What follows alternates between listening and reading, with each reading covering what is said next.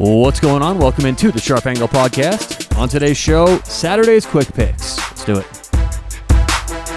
This is the Sharp Angle, every day on your favorite podcast player. Special thanks to Wise Money Sports online, wise money sports dot com. Bet smarter on the sports you love every day of the week with access to a private professional portfolio online, wise money sports dot com. On Twitter, at wise money sports. All right, so we are going to fly through today's picks. I'm going to give you what I like for today, and let's just start off in the N H L. Of course, no soccer today. It's usually my wheelhouse in the morning. And uh, we'll start off two N H L games, and I'll give a couple college football games I like as well. But in the N H L, I like the Edmonton Oilers on the road at the New York Rangers. I said it earlier this week. This may be getting close to the end of buying low for the uh, Edmonton Oilers. I, I, I love it. You watch some of these E S P N shows, even N H L dot com. Everyone's saying, who saw this coming? The Oiler, the the Edmonton Oilers surprising all of us. No one saw this coming. It's like, uh, hello, have you been listening to the show the whole time? We've bet on them like three out of their four wins so far, and we're doing so again today. Why is that, right? A lot of times you'll get fans, or I said fans, because obviously fans do certain things that aren't the smartest when betting. But here's what happens often, is you'll win money on a team, and just because you're winning money on that team, you'll it'll feel good, you'll get rewarded for it, so you'll just want to go back to the well. That's not why we, we keep betting on Edmonton. The only reason we keep betting on Edmonton is because the market has not caught up to how good this team is. They're still heavily relying on the last couple years of data with this team, and they're a completely brand new hockey team. So look, until the market adjusts and until the market comes in at a reasonable price for Edmonton, we're going to keep playing them. I did the numbers before the games came out. By the way, these games, I'm recording this Saturday morning at about seven thirty uh, Pacific time.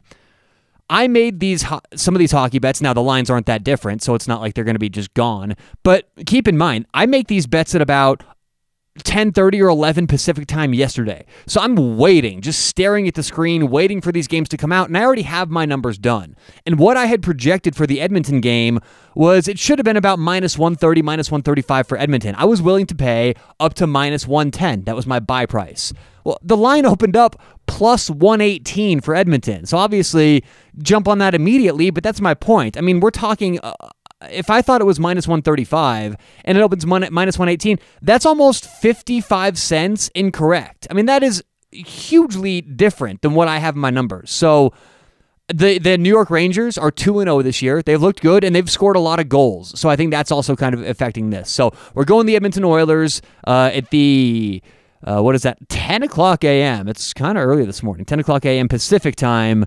Uh, that game starts. All right, so we're going the first N H L game played today to the very last N H L game played today. The Las Vegas Golden Knights hosting the Calgary Flames, and this is just predicated pretty much off the last game these two teams played. Vegas still is slightly overperforming expectations, and I do have Calgary behind where a lot of people have the Flames this year. Calgary is my overachieving team last year. I think they did just about as much as you could correct to get the one seed, and then they got swept in the playoffs, or excuse me, they lost in five games in the playoffs. But either way, I think Calgary takes a step back this year. What did Calgary do a couple nights ago? They went to Dallas, down three, down two nothing in the third, came back to rally. It was an exhausting game. They got a win, so they're feeling very good about themselves. They now travel to Vegas, where they've lost all four games in the existence of the Las Vegas Golden, or excuse me, the last four games. Uh, this is Vegas' third year. So the last two years, they're oh and four when they travel to Vegas. And Calgary's riding high off that win against Dallas. Meanwhile, Las Vegas, who started two and oh, has lost their la- their last two games. They hosted the Boston Bruins about four nights ago, five nights ago, lost that game. Went to the uh, uh, Coyotes a few nights ago, lost in Arizona. So now they return home, hungry for a win. The better team, undervalued here. I'll take Vegas up to minus one forty tonight. And it looks like it should be Marc-Andre Fleury, but I'll even take Malcolm Subban. And I'm not the biggest Malcolm Subban fan. I think he's slightly overrated as a backup, but the numbers still say you make the play regardless of the goalie. If it's Marc-Andre Fleury, even better for us. More value for us. But if it's Malcolm Subban, no big deal. It's still a play for the Vegas Golden Knights at minus one forty. All right, in college football, two games I like. I'm going to go Texas Longhorns plus ten and a half against the Oklahoma Sooners.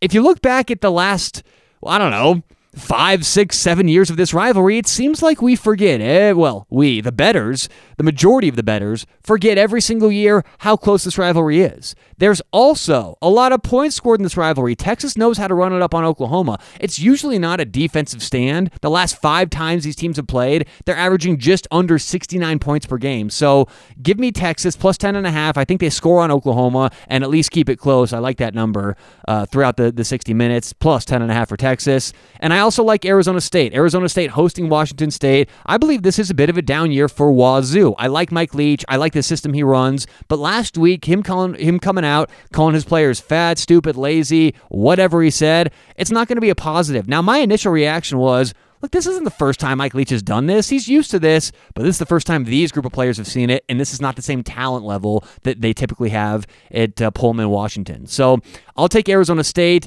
an underrated team. Only loss came at home to Colorado this year, and uh, you talk about an underrated defense. I think they will stifle Washington, and throughout the course of sixty minutes, be able to outscore that team. So give me Arizona State at home, minus one. Texas, plus ten and a half. The uh, Edmonton Oilers, plus one ten, and the Vegas Golden Knights at minus one forty. All right, that does it for Saturday's Quick Picks.